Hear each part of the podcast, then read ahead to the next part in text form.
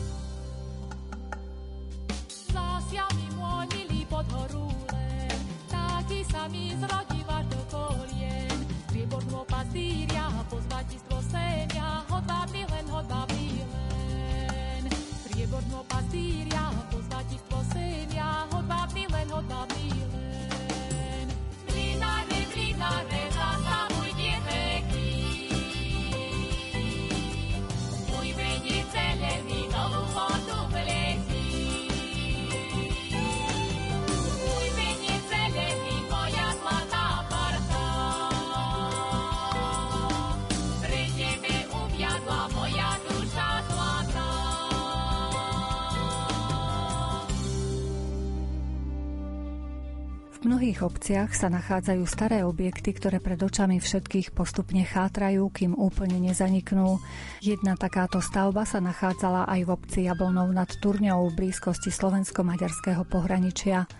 Zachránila ju rodina Sylvie Pápajovej. A keďže príbeh záchrany tejto kultúrnej pamiatky je zaujímavý, pani Sylviu sme požiadali o jeho priblíženie. Je to Esterháziovská pánská sýpka, ktorá pochádza, no nevieme z ktorého obdobia pochádza, lebo sme začali pátrať a zistili sme len toľko, že od tisícšesťstotridsať do tisícosemstodeväťdesiattri táto sýpka slúžila ako daňový úrad v naturáliách a odovzdávali sa tu desiatky z úrody.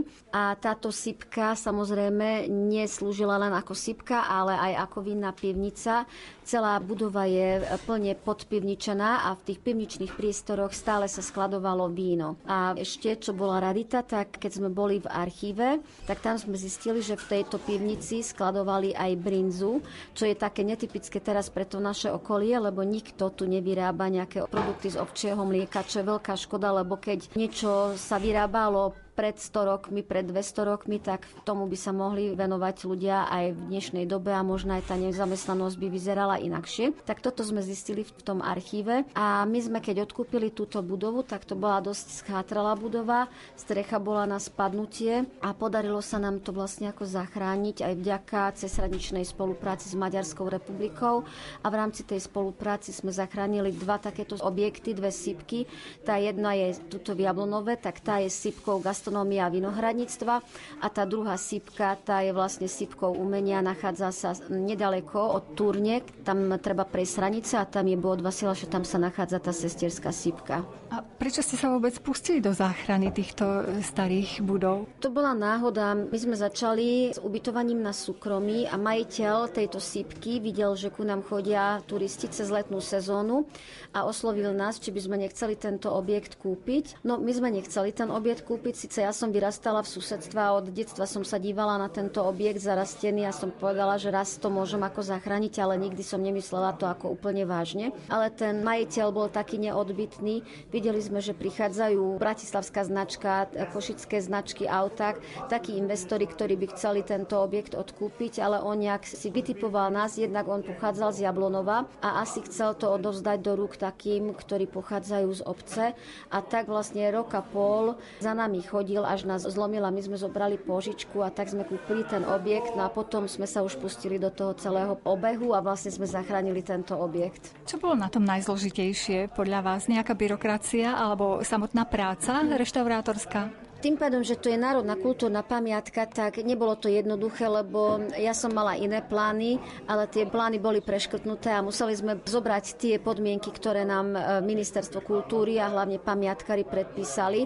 Tak to bolo dosť náročné, lebo ja som tie plány v sebe musela úplne prepracovať alebo sa stotožniť s novou výzvou a s novým výzorom tejto sýpky. No, nový výzor je ten starý výzor, lebo nám predpísali, aby táto budova vyzerala ako sýpka, takže zvonku má charakter sýpky a zvnútra nám dovolil, aby sme hlavne v tých podkorovných miestnostiach a na prízemí vytvorili izby a vytvorili sme tam ubytovania a pivničná časť je pôvodná. Vy asi máte blízko k tradícii, lebo tu vidíme v záhrade rôzne piecky, v ktorých sa voľakedy možno pieklo a vy ste to znovu obnovili. Vaše jedlá sú z piecky. My sme tak na okraji obce a ja som sa dočítala, že na okraji obce stále boli tzv. Komunitné piecky.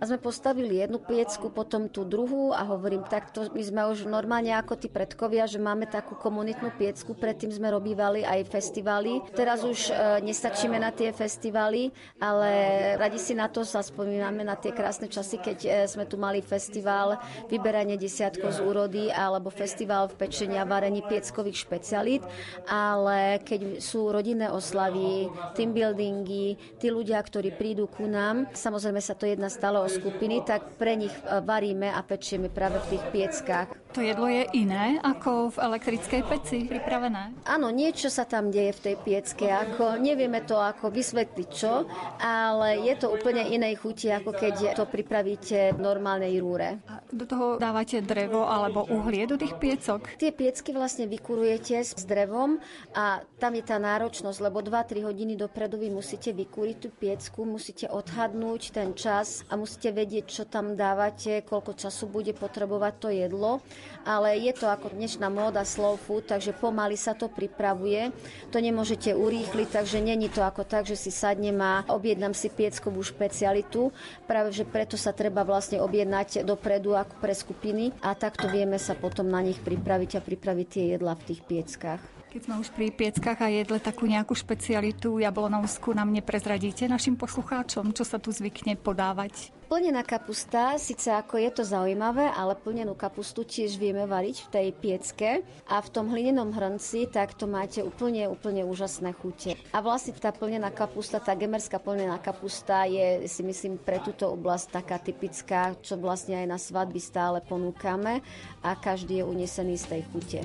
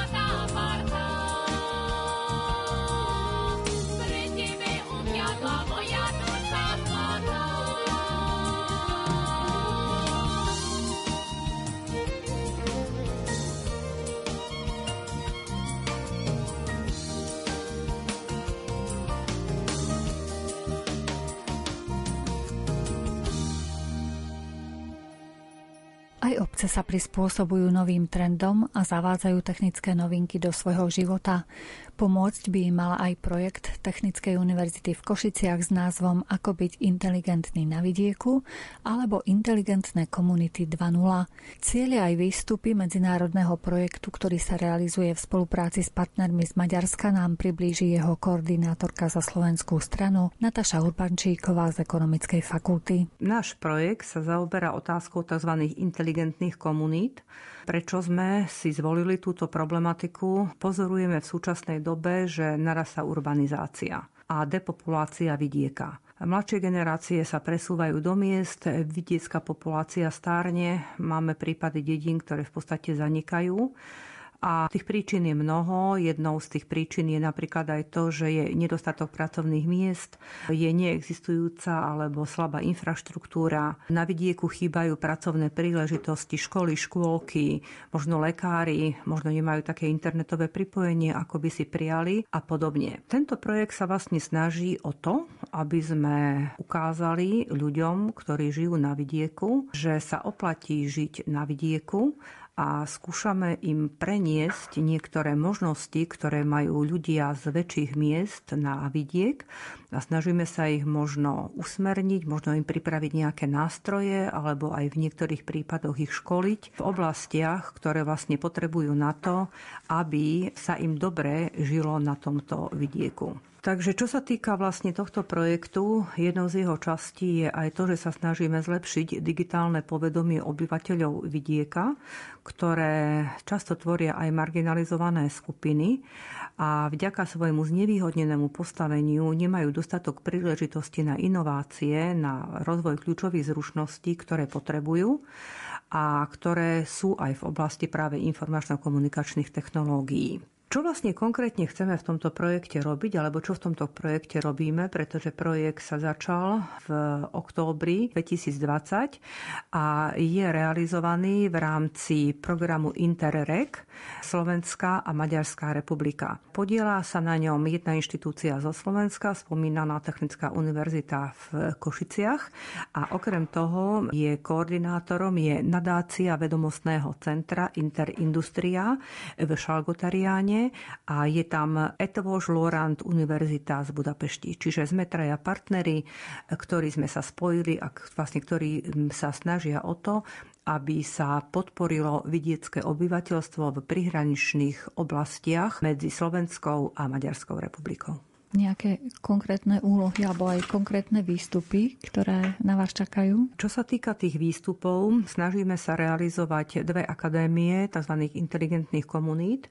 Prvá akadémia bola organizovaná na maďarskej strane v apríli tohto roku a druhá akadémia bude organizovaná na Slovensku, bude prebiehať v októbri dvetisícdvadsaťjeden. Okrem toho máme podujatia pre starších obyvateľov, ale aj pre deti. Pre starších obyvateľov nám projekt umožní zriadiť také malé centrá, kde budú môcť obyvatelia využívať práve informačné technológie a zároveň ich zaškolíme, tých starších obyvateľov, aby vedeli aspoň základy využívania týchto informačných technológií a tým pádom, aby mohli využívať služby, ktoré sa im poskytujú a ktoré sú už prevažne ponúkané online. Okrem toho máme akcie pre deti. Rada by som spomenula akciu, ktorá bola v Rankovciach a pri realizácii tejto aktivity nám výrazne pomohla pani evanjelická farárka z obce Rankovce, pani Beňová aj s jej manželom.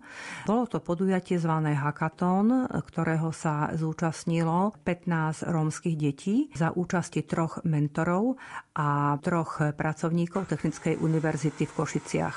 Veľmi radi by sme v rámci projektu vyvinuli metodológiu na oceňovanie tzv. Inteligentných dedín, čiže pracujeme na tom, aby sme zistili alebo vybrali tie najvhodnejšie ukazovatele, ktoré nám vlastne povedia, či môžeme danú dedinu alebo danú obec nazvať, že je inteligentná obec z hľadiska toho, ako napríklad využíva informačné a komunikačné technológie na propagáciu svojej obce alebo na služby, ktoré poskytuje svojim občanom a podobne.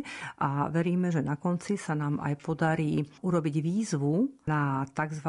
Ocenenie pre inteligentné obce a budeme mať možnosť vyhodnotiť z prihlásených obcí tie, ktoré najlepšie splňajú kritériá pre odovzdanie tohto ocenenia a že následne budeme môcť aj tieto obce oceniť. Ja by som rada vlastne podotkla, že toto nie je prvý projekt v danej oblasti. Podobný projekt sme realizovali pred dvomi rokmi a v tomto prípade bolo viacej inštitúcií zo Slovenska zahrnutých a vtedy prvýkrát sme sa začali venovať problematike vidieka z nevyhodnených skupín a keďže tento projekt bol úspešne realizovaný, mal veľmi dobrý ohlas, tak sme sa snažili budovať na tom, čo už bolo urobené a posunúť tú otázku vidieckých sídiel a toho vplyvu informačných a komunikačných technológií trošku ďalej. Ktoré veci robia obec inteligentnejšou? Napríklad, že komunikuje cez Facebook alebo cez tie sociálne siete so svojimi obyvateľmi? Týchto oblastí, ktoré by sme dávali ako indikátory,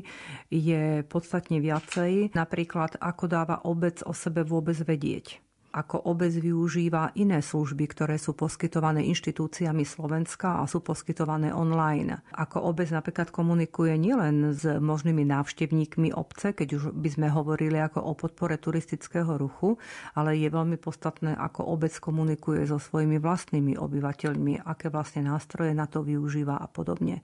Čiže je to súhrn takého väčšieho množstva indikátorov, ktoré nám potom povedia niečo o tom, že na akom stupni rozhodnú rozvoja sa táto obec nachádza. No a časťou projektu je aj tzv.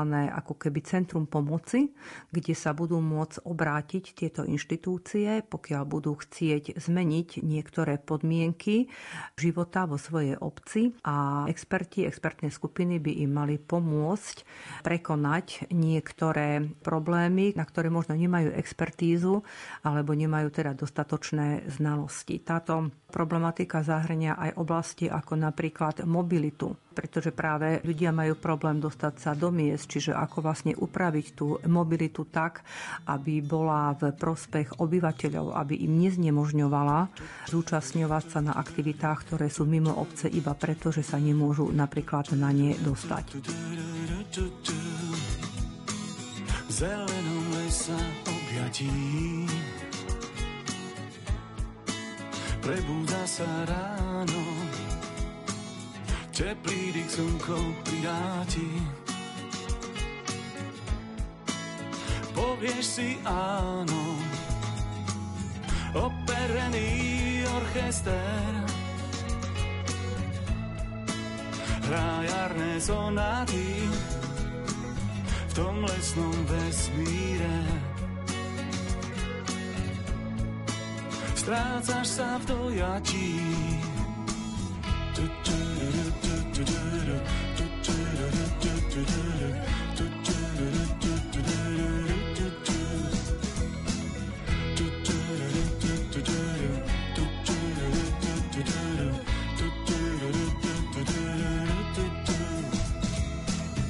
si len klapka rosy, len malý kamienok. Iba v lese chápeš, kto si, nieť žiadnych spomienok. Tu si len krátky príbeh, vo večnom nekonečne. Na ničom nezáleží, nič predsa nie je večné.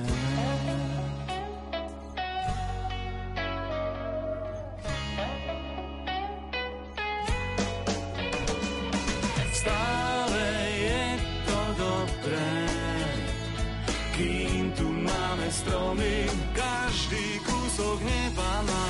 Stále je to dobré, stále máme kam ísť, kde naplno sa dýchať dá. Stále je to dobré, kým tu máme stromy, ešte svieti zelená. Stále je to dobré, stále máme kam ísť, kde zmena život znamená.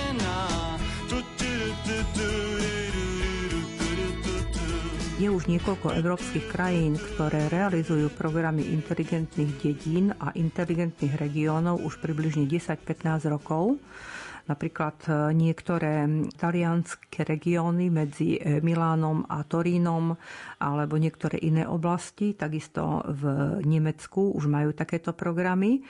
Ale vo všeobecnosti musíme povedať, že prevážna väčšina týchto ako keby demonstračných projektov, teda ako, ako by to mohlo vyzerať v oblasti inteligentných dedín a regiónov, sa nachádza napríklad v Indii, čo nás môže prekvapiť, tzv. India Smart Village, alebo aj v Afrike. Takže v regióne práve strednej a východnej Európy sa tejto problematike ešte nevenuje dostatočná pozornosť, a preto sa snažíme túto oblasť podporiť a dostať ju vlastne do povedomia. A hlavne snažíme sa urobiť vidiecké oblasti alebo menej dostupné oblasti atraktívne aj pre mladých ľudí.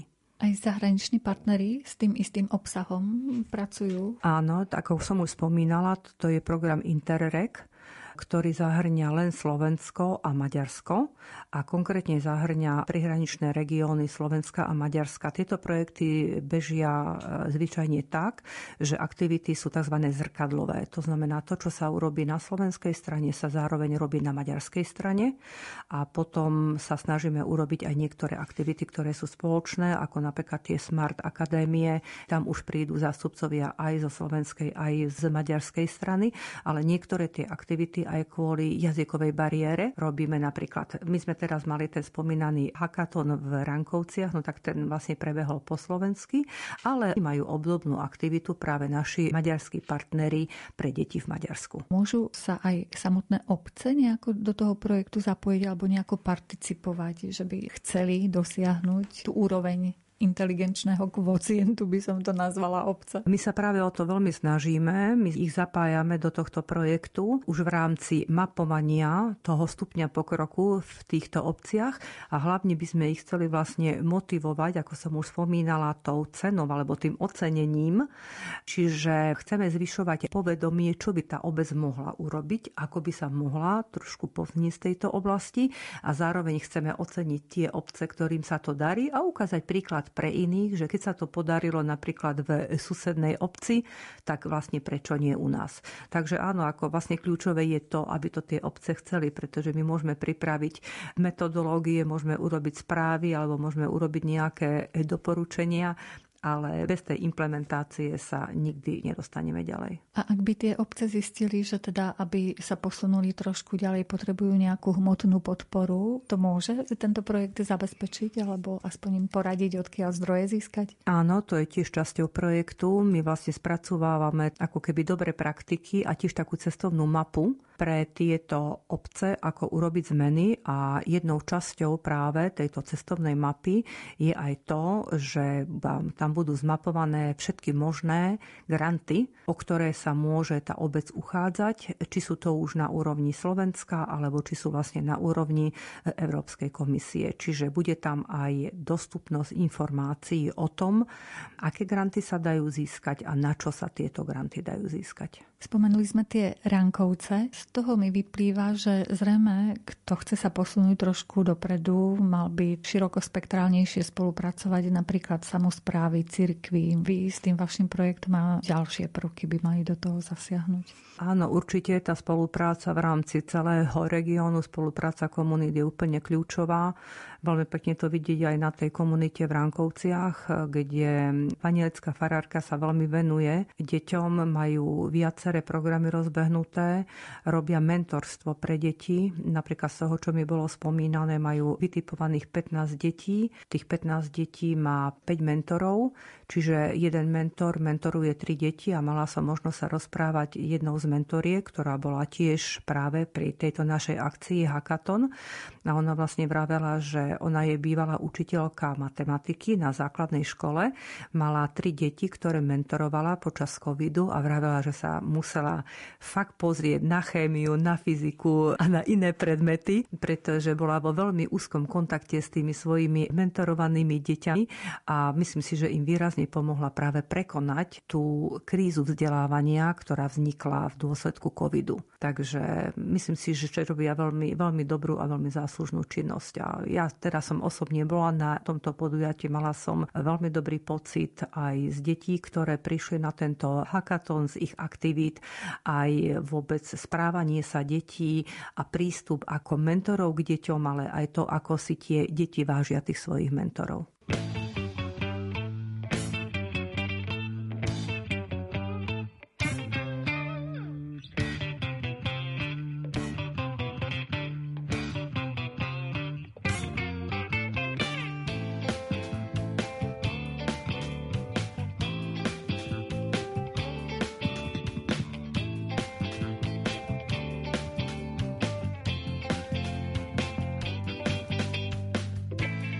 Každý deň si kráčam do robotky plný nádej, no nič sa nedej. Túžba, že sa niečo zmení v mojom živote, rýchlo vyprcháva preč. Už nevládzem ísť touto cestou sám, oh nie. Asi kašlem na to, balinku frehneť a odlietam, oh yeah. Do ďalekých krajín, tam sa hrá dobrá muzika, kde sa ľudia smejú, aj keď málo majú, aj keď málo majú vo vreckách.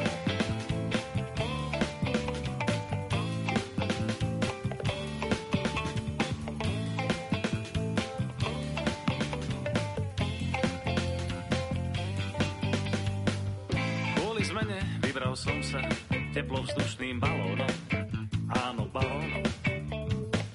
Stúpame rýchlo do výšky a davy sú čoraz menšie, mm, menšie. Letíme ponad veľké jazerá a kruhy v obilí. Naplňam si sny a všetky moje zmysly zrazu ožili. Do ďalekých krajín, tam sa hrá dobrá muzika, kde sa ľudia smejú, aj keď málo majú, aj keď málo majú vo vreckách.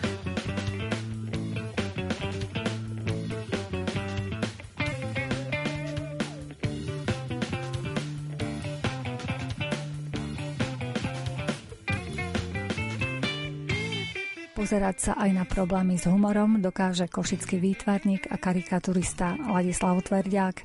Svoje najnovšie kreslené vtipy a vtipne komentované zábery z ľudových tancov vystavoval nedávno v knižnici Jana Bokacia v Košiciach. Bolo to veľmi príjemné osvieženie pre jej návštevníkov. Páči sa nám výstava, autora poznáme už dlho a vieme, že mal veľmi zaujímavé vtipy, aj komentáre ku rôznym situáciám v živote a zároveň je výborný výtvarník, takže to spojil jedno s druhým, takže super. Sledujete jeho tvor? Áno, áno, už roky, áno. Tam sa ako páči? Nedá sa to slovami ani vyjadriť, treba si to preštudovať, prečítať a pochopiť. Áno, ja osobne roky poznám Lacka Tverďáka a je jeho osobný príbeh je nám taký dôverne známy. Držíme mu palce vo všetkých jeho snaženiach a prajeme mu veľa životných úspechov. To, že skombinoval fotografie tanečníkov ľudových a i také trefné poznámky k ním vytvoril, je také veľmi milé. A ešte doteraz som také niečo nevidela. Veľmi sa mi to páči. Gratulujem mu. A keby ste tak zhodnotili ho ako svojho kolegu, aký je to človek? Je to nekonečný dobrák, milý, ochotný, ústretový človek. Dajme slovo aj výtvarníkovi a karikaturistovi Ladislavovi Tverďákovi. Organizátorom celej tejto akcie je pán Vladimír Urbán, známy to organizátor folkloristických festivalov a akcií rôznych, mimo iného dlhoročný vedúci súboru Železier. A nakoľko teraz mala byť jeho akcia Kasovia Folk Fest, ale kvôli covidu ani minulý rok, ani tento rok nebola, tak on mal nápad, že mi dodá nejaké fotografie folklórne a ja mu do toho urobím akýsi humor. No a popri tom som tu dal aj nejaké mimo folklórne témy. Tak to vzniklo vlastne. A aké mimo folklórne témy? Tak mimo folklórne témy to je akože vlastne všetky témy, ktoré obsahuje hlavne môj svet, ale pravdepodobne je to svet aj iných ľudí, čiže názov výstavy je vlastný názor. No a vlastný názor je vlastne skladačka rôznych, rôznych, rôznych názorov, možnože miliardy názorov, možnože niekoľko miliard názorov, ktoré sa vo mne akýmsi spôsobom uložili. Čiže to je asi všetko. Čiže nemal som času robiť miliardu kresieb, ale zhruba také promile, alebo čo si z toho som sa snažil robiť. Kde vy, pán Tverďák, nachádzate tú silu vidieť tento svet optimisticky, vtipne, hlavne po tom všetkom, čo prežívame? Ja si myslím, že to je jediná možnosť, pretože veľmi dávno vieme o tom, že čo je tento svet. Poviem príklad. Nositeľ Nobelovej ceny za literatúru Pär Lagerkvist, bolo to v roku devätnásť tridsaťšesť, tesne pred smrťou sa ho pýtala nejaká dáma, redaktorka, že čo on môže povedať o tomto svete, že čo je to také niečo, že akože isté. On povedal, že vážená jediná istota nášho sveta je absolútna neistota. To znamená, že tá urobte niečo opačné a dá sa, nedá sa. To znamená, že človek, keď má tento pocit a vie o tom pocite, tak akýmsi spôsobom sa zrejme musí zbaviť tých nánosov aj hlave a všade, v žalúdku napríklad. Čiže práve tá vaša tvorba vám pomáha vlastne preklenúť tieto dni? Všetky dni, všetky dni. No a teraz je to náhodou, toho času je to karikatúra, niekedy je to niečo iné, niekedy je to šport, maľba. Pokiaľ ide o šport, čomu sa venujete? Tak musím sa pochváliť, že asi rok alebo dva sa venujem celokošickej lige seniorov ping-pongu v stolnom tenise. To znamená, že máme vážne manšafty, ja, ja som napríklad členom družstva osteoporózy, čiže to už podľa názvu cítite tú vážnosť akcie. Čiže človek sa musí chýtať všetkého. A stojíte niekedy na stupne výťazov? No však tu mám jeden vtip práve, že kde mám upresnenie, že to nie je stupeň výťazov. Je to stupeň jedného víťaza a dvoch porazených. Čiže keď už, tak potom rád stojím na tom najvyššom stupni, ale občas sa mi ujde aj oveľa, oveľa, oveľa menšie miestečko.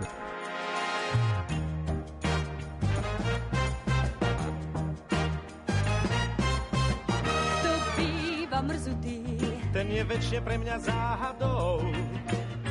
Mne smútok nechutí, rápam slnko s dobrou náladou. Oh, oh, oh.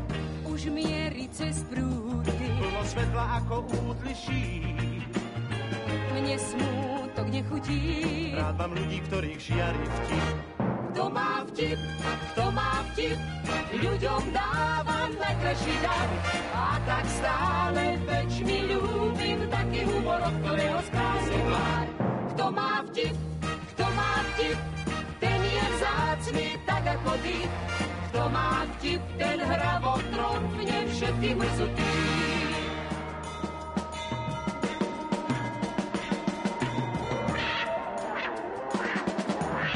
K nám ráno priletí svieži Vánok s dobrou náladou a s ním hneď v zápätí prejde dúha našou záhradou.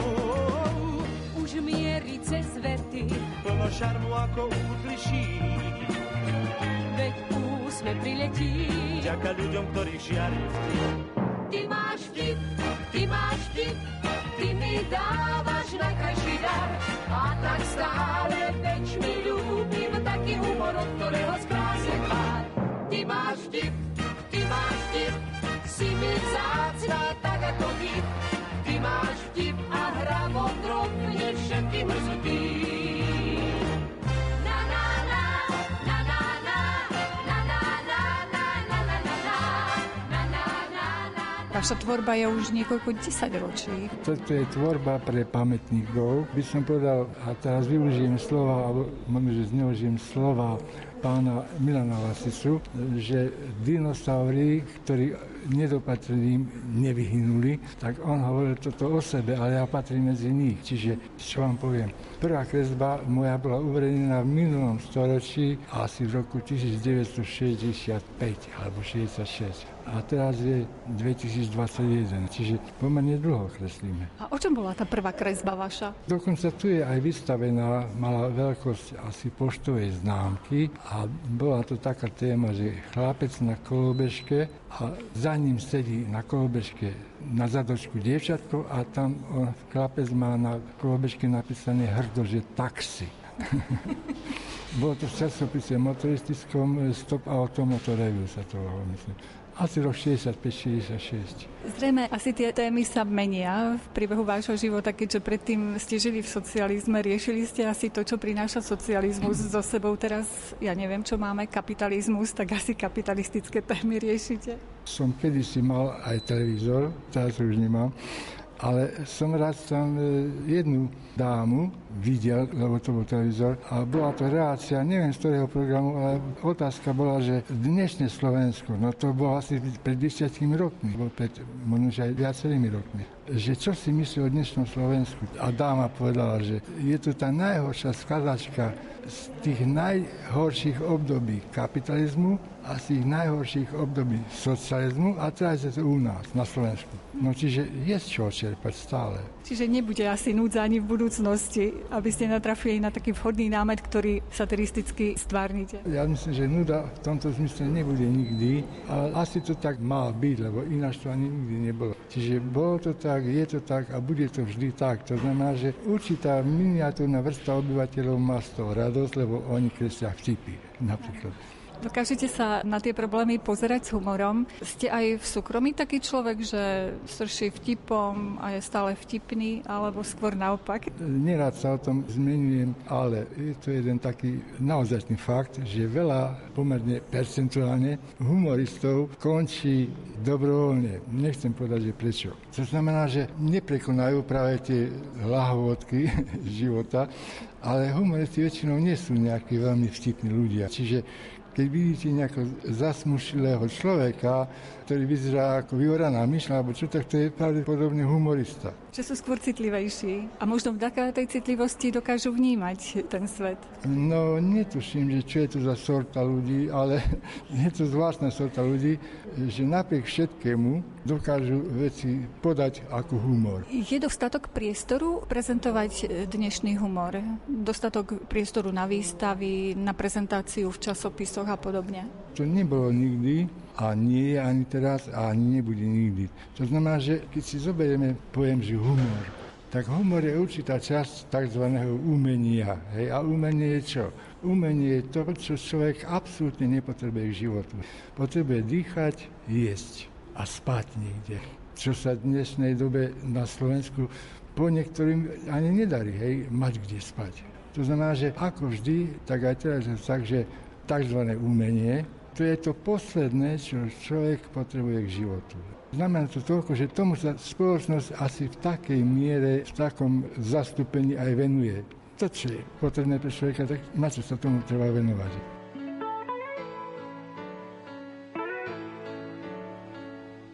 Svet stratí šeť a to hneď, keď vystrečí pazúriky smiech. On má ten dar pokresliť šťastím tvár a šašo je napokon múdrejší než kráľ.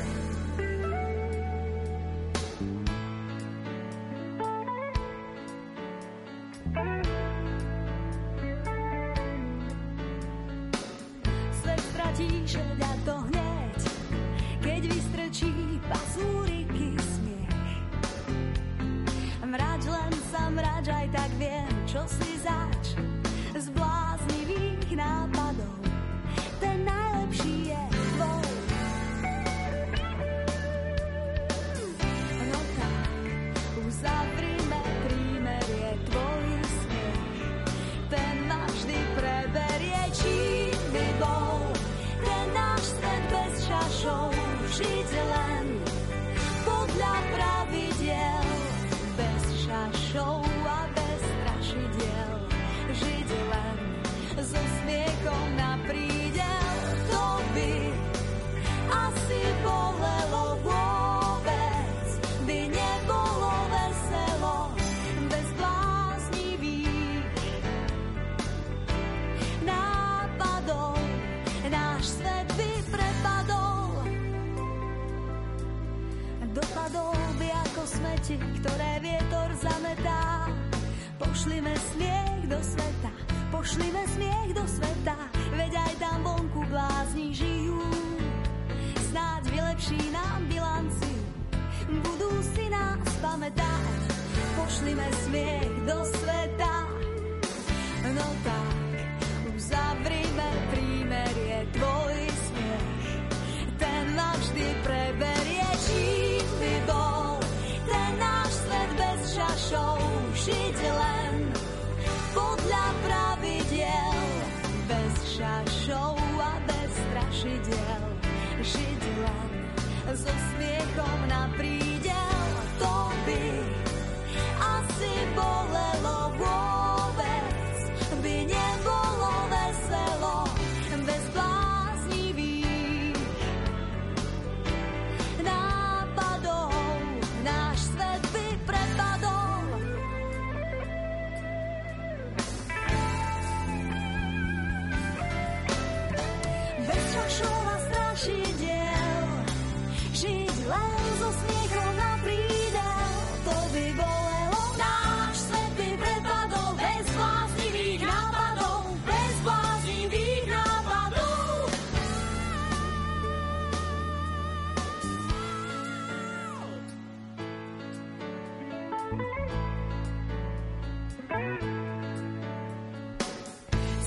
stíšať, a to hneď, keď vystrčí pazúriky smiech.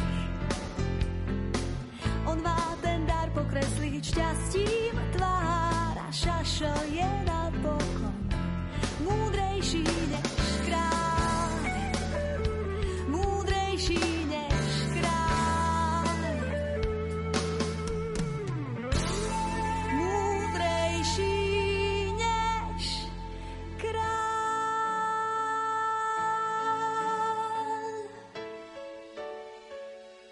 Nech je potrestaný každý zločin, ale so zločincom nech sa zaobchádza ako s človekom, ktorý má svoju dôstojnosť. To je hlavným odkazom novej odbornej publikácie s názvom Odsúdený. Monografia je zložená z kapitol, ktoré sa týkajú života odsúdených pred uväznením, v čase výkonu trestu, ale aj po ich návrate na slobodu. Naším hosťom pri mikrofóne je spoluautorka a editorka knihy Soňa Vancáková. Na základe toho, že aj chodím do tých väzníc a spoznávam životy väzňov, ich minulosť, ich obavy a potom spoznávam aj tú druhú časť, keď odsúdení odchádzajú z väzenia a prichádzajú na slobodu a majú problém. Ďalší problém. Väzenie jeden problém, sloboda ďalší problém. Pretože ak nemajú rodinu, nemajú už bývanie, nemajú zamestnanie a je toho veľmi veľa. Je to ako keby taká špirála, kde som zistila, že mnohí sú stratení. Že oni síce sa tešia na tú slobodu, nevedia sa dočkať. Ale ja vidím aj u tých, s ktorými si píšem, už dva roky predtým, ako majú mať podmienečné prepustenie, už sa boja, kde pôjdu. Už sa ma pýtajú, pomôžeš bezdomovcovi? Už, už sa stávajú do tej úlohy alebo do tej role. Ja budem bezdomovec, ja budem von. Zo začiatku sa mi zdalo, že to preháňajú. Ale keď naozaj niektorí z nich vyšli a boli na ulici a som to prežila s nimi, tak som videla, že to nie je len také nejaké zjednodušené, ale skutočne k tomu môže dojsť, keď odsúdený nemá kde ísť, keď nemá rodinu alebo ho rodina nepríjme a on ostane na ulici. A preto som z týchto tém alebo z týchto oblastí, ktoré som považovala za také nosné pre odsúdených a ich rodiny, zostavila obsah, obsah alebo názvy kapitol, kde som sa snažila prizvať ľudí, ktorí majú blízko k týmto témam, ktorí s nimi pracujú, alebo po prípade, ktorí chodia do väzníc a rôznym spôsobom sú spojení s odsúdenými. Takže kniha, no na môj vkus sa tvorila dlho, sa tvorila asi sedem mesiacov, vznikala teda. Je to vlastne prvá kniha, ktorú som ako keby tvorila s toľkými autormi a o to je to ťažšie, pretože každý potrebuje stihnúť ten termín. Podmienka, teda moja podmienka bola, aby každá kapitola mala v sebe aj prax. Pretože teoretické knihy máme všetci, teda vieme sa k nim dostať, nie je to až taký problém, ale prax je veľmi veľkým prínosom a veľmi, veľmi ťažko sa teda k nej dostávame mnohokrát. Takže na základe tých oblastí, s ktorými som prichádzala do kontaktu, som oslovila rôznych odborníkov, ktorých som už vedela, že asi v ktorej oblasti, kto s čím pracuje, s čím sa stretáva a v čom má takú skúsenosť. A mala som predpripravené vlastne tie témy, kapitoly. Oslovovala som ich aj priamo, ale potom si mohli vybrať aj nejaké iné, keď mali k tomu nejaký vzťah alebo skúsenosť. A vzniklo takto také dielo, veľmi sa tomu teším, päťstostranová kniha, kde prispelo pätnásť autorov zo Slovenska aj z Čiech. A boli to témy, ktoré sú naozaj také veľmi praktické a celá tá monografia je zameraná na pomoc nielen jednej skupine ľudí, a to odsúdeným, ale aj rodinným príslušníkom, tým, ktorí trpia naozaj tým, že majú niekoho vo väzení a že nevedia častokrát, ako pomôcť. Ale potom vlastne je to adresované aj učiteľom, študentom, ale aj napríklad pracovníkom väzníc, pretože sú tam rozobrané aj napríklad centra, organizácie, ktoré sa venujú prepusteným väzňom a kde vlastne nájdu útočište tí, ktorí nemajú kde prísť, ktorí nemajú rodinu alebo nejaké zázemie rodinné. Je tam podrobný zoznam v jednej kapitole organizácií na Slovensku aj v Čechách s kontaktami aj vlastne čo ponúkajú. Čiže toto považujem za veľmi, veľmi veľké plus tejto monografie, pretože nikdy to tak nie je.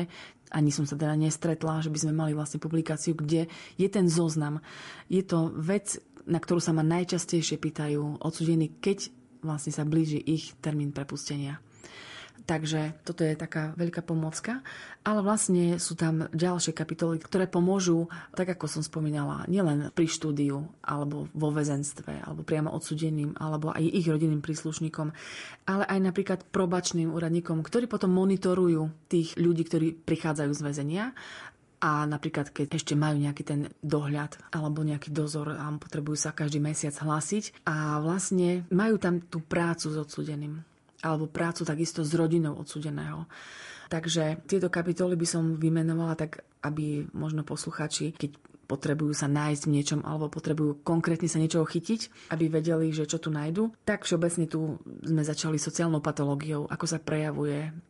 Potom je tu penitenciárna a postpenitenciárna starostlivosť. Tu spracovávala pani docentka Lešková, ktorá vlastne prenáša sociálnu prácu v Košiciach. Je to práca vo väznici s odsudenými a aj po navrate z väzenia. Je to vlastne najnovší výskum, ako sa pracuje s tými odsudenými. Ona spracovávala potom aj ďalšiu časť názory verejnosti alebo názory spoločnosti na odsudených. Je to veľmi zaujímavé, nakoľko ľudia odsudzujú týchto odsudených, nakoľko ich príjmajú medzi seba, nakoľko majú to sťažené, tí odsudení a tak ďalej.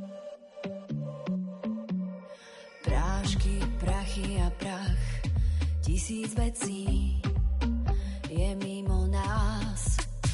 Niekto dal dobrý ťah, všetko dobré tak môže rásť. Nikto nevie, čo má vnútri, či tam srdcia nie sú náhodou tri, či sa tam nič divné nekoná. Nik nevie, čo príde po nás. Srdce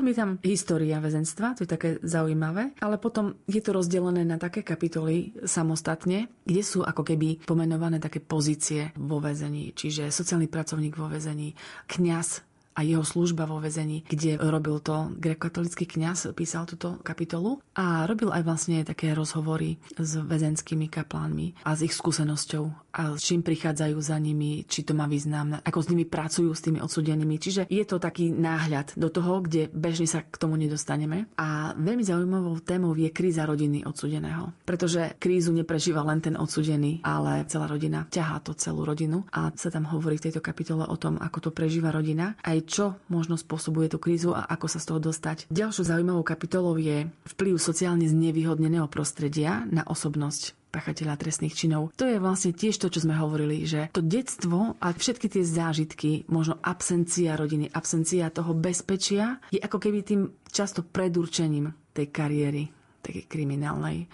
A vlastne sa tam spomínajú rôzne prostredia, v ktorých sa tí deti nachádzajú. Detské domovy, krízové centra, nápravné ústavy a tak ďalej. Samostatne sa spomína kapitola Mladiství vo väzení, aj Cudzinci vo väzení, ktorú spracovala pani doktorka z Čiech. Veľmi dobre, pretože chodí prednášať do väznic v Čechách a spracovala a porovnávala rôzne národnosti, ktoré sa vo väzniciach vyskytujú, vlastne tých odsúdených, a ako oni kvázi vedia alebo nevedia zapadnúť, ako sa prejavujú, aké sú tam možno problémy. Ja som spracovala tú tému, ktorej sa vlastne venujem, alebo mám vlastne tu kvázi trošku prax dlhodobo a doživotne odsudený a sa tam venujem tomu, ako vplýva to dlhodobé väzenie na odsudeného. Opieram sa veľmi o kazuistiky, alebo o tie výpovede, tak ľudovo povedané, o výpovede odsudených.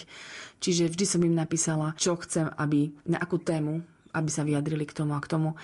A vlastne od slova do slova som prepísala ich listy, ako to vnímajú, ako vnímajú preplnenosť väzníc a tak ďalej. Zdravotná starostlivosť. Sú tam aj fotky, lebo tí odsúdení mi častokrát aj vyrábajú nejaké veci.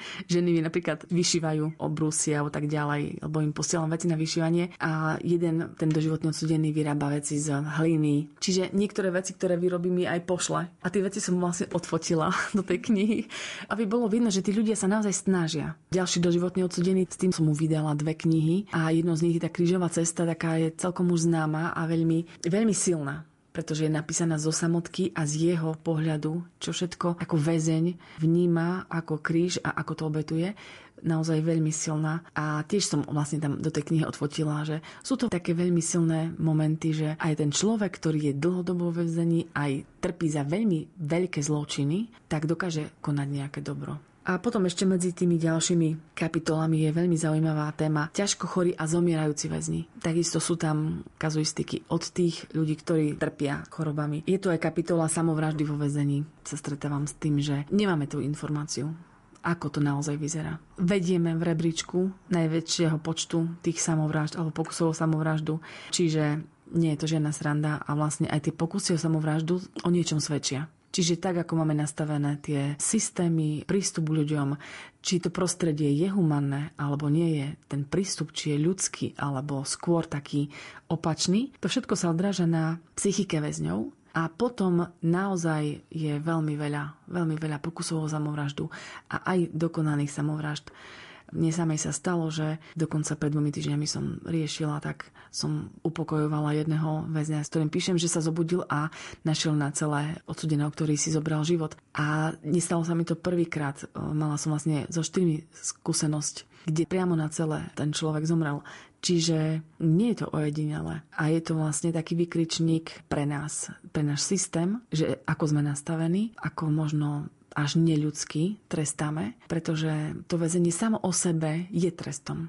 Je tu aj kapitola starostlivosť o obete trestných činov. Je to ako keby z tej druhej strany, pretože všetci tí, ktorí sú vlastne vo väzení, za niečo sedia. Niekomu ublížili a častokrát dostávam takú otázku, že či myslím na tie obete. To neznamená to, že keď ako keby sprevádzam väzňov, že ja odsúhlasujem tie trestné činy alebo že nesúcitím s obeťami. To je jednoznačne, treba povedať, že tie obete trestných činov si zasluhujú veľmi veľkú starostlivosť, pomoc, podporu organizácií a práve preto sa teším, že v poslednom roku, myslím si, že ten posledný rok tak naozaj vyburcoval aj mnohé organizácie, aj tá novelizácia toho trestného zákona, kde sa viac dáva pozornosť obetiam. A je to veľmi potrebné naozaj. Častokrát my poriešime toho odsudeného, zavrieme ho a tak ďalej, si myslíme, že to je poriešené, ale obete nie sú častokrát celý život, celý život tie následky. Aj tí ľudia, ktorých stratili alebo boli, ja neviem, poškodení nejak aj na zdraví a na psychike, to sú dlhodobé následky naozaj a je potrebné sa venovať týmto ľuďom samostatne, dlhodobo a odborne. Aj keď snívam s láskou sklamaný a neviem, čo mám rád, život vie byť krásny, no nevždy plní sny. No bojíme sa stále skrývať nádej, niečo veľké v nás. Láska, smútok, krása, znie to ľahko, zdá sa. Tak toto malo byť, život je krásny, len ho treba žiť. Netreba sa báť, stane sa to, čo má sa stať. Aj keď často nad tým rozmýšľam, kto mi tú ranu dal. Život je taký zvláštny, aj keď mi ťa vždy vzal. Potom sa len zamýšľam, aké je to všetko záhadné. Treba stále veriť, že to krásne je vždy v nás.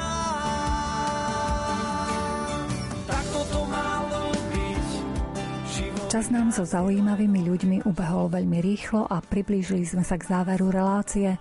Vypočuť si ju však môžete ešte raz v repríze v sobotu o štrnástej hodine. Dnešné vyznania pripravili Jaroslav Fabián, Jakub Akurátny a Mária Čigášová. Ďakujeme vám za pozornosť a želáme vám pekný deň.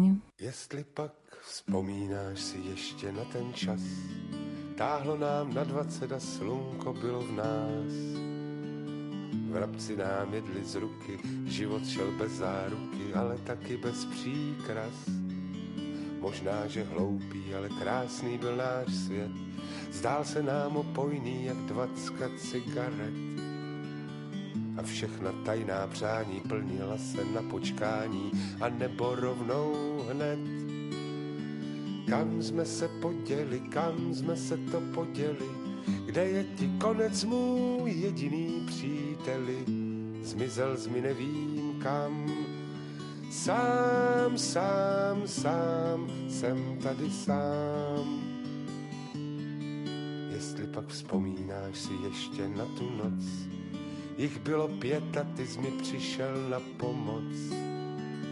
Jo, tehdy nebýt tebe, tak z mých dvanácti žeber nezůstalo příliš moc. Dneska už nevím, jestli přišel by si zas. Jak tě tak slyší, máš už trochu vyšší hlas. A vlasy, vlasy kratší, jo, bývali jsme mladší. No a co vem to ďas? Kam jsme se poděli, kam jsme se to poděli? Kde je ti konec můj jediný příteli? Zmizel z mi nevím kam. Sám, sám, sám, peru se teď sám. Jestli pak vzpomínáš si ještě na ten rok, každá naše píseň měla nejmíň třicet slok. A my dva jako jeden ze starých repro beden přes moře jak přes potok. Tvůj děda říkal, ono se to uklidní. Měl pravdu, přišla potom spousta malých dní. A byla velká voda, vzala nám, co jí kdo dal, tobě i to poslední. Kam jsme se poděli, kam jsme se to poděli, kde je ti konec můj?